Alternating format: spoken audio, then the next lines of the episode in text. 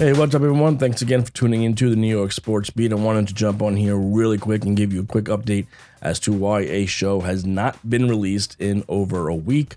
It has been a little hectic here on my end. My wife tested positive for COVID. Um, it has been pretty bad. She seems to be doing okay or a little better now.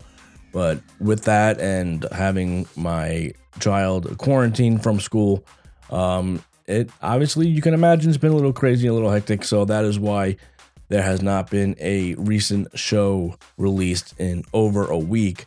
And there has been things I do want to talk about. I wanted to talk about, including the Yankees and, and Aaron Boone and Aaron Judge and Giancarlo Stanton, a whole bunch of things, Mets as well. Um, and of course, we have the NFL draft coming up uh, in about two weeks. So definitely going to jump on here again. We will have a couple draft shows from now until the NFL draft. I'm going to have Eric Frank back on here real soon to talk about the New York Jets and what they're going to do. And we'll get his thoughts on the Sam Darnold trade as well, which was the last show that was released back in April, April 5th.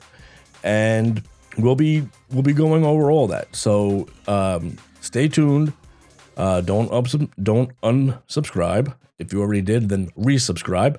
And uh, we look forward, and we're gonna have more shows coming up. Hopefully this week. Um, try to get a couple out there sometime this week. So uh, I just want to give you a quick update as to why. I don't want you to think that the show stopped. It did not.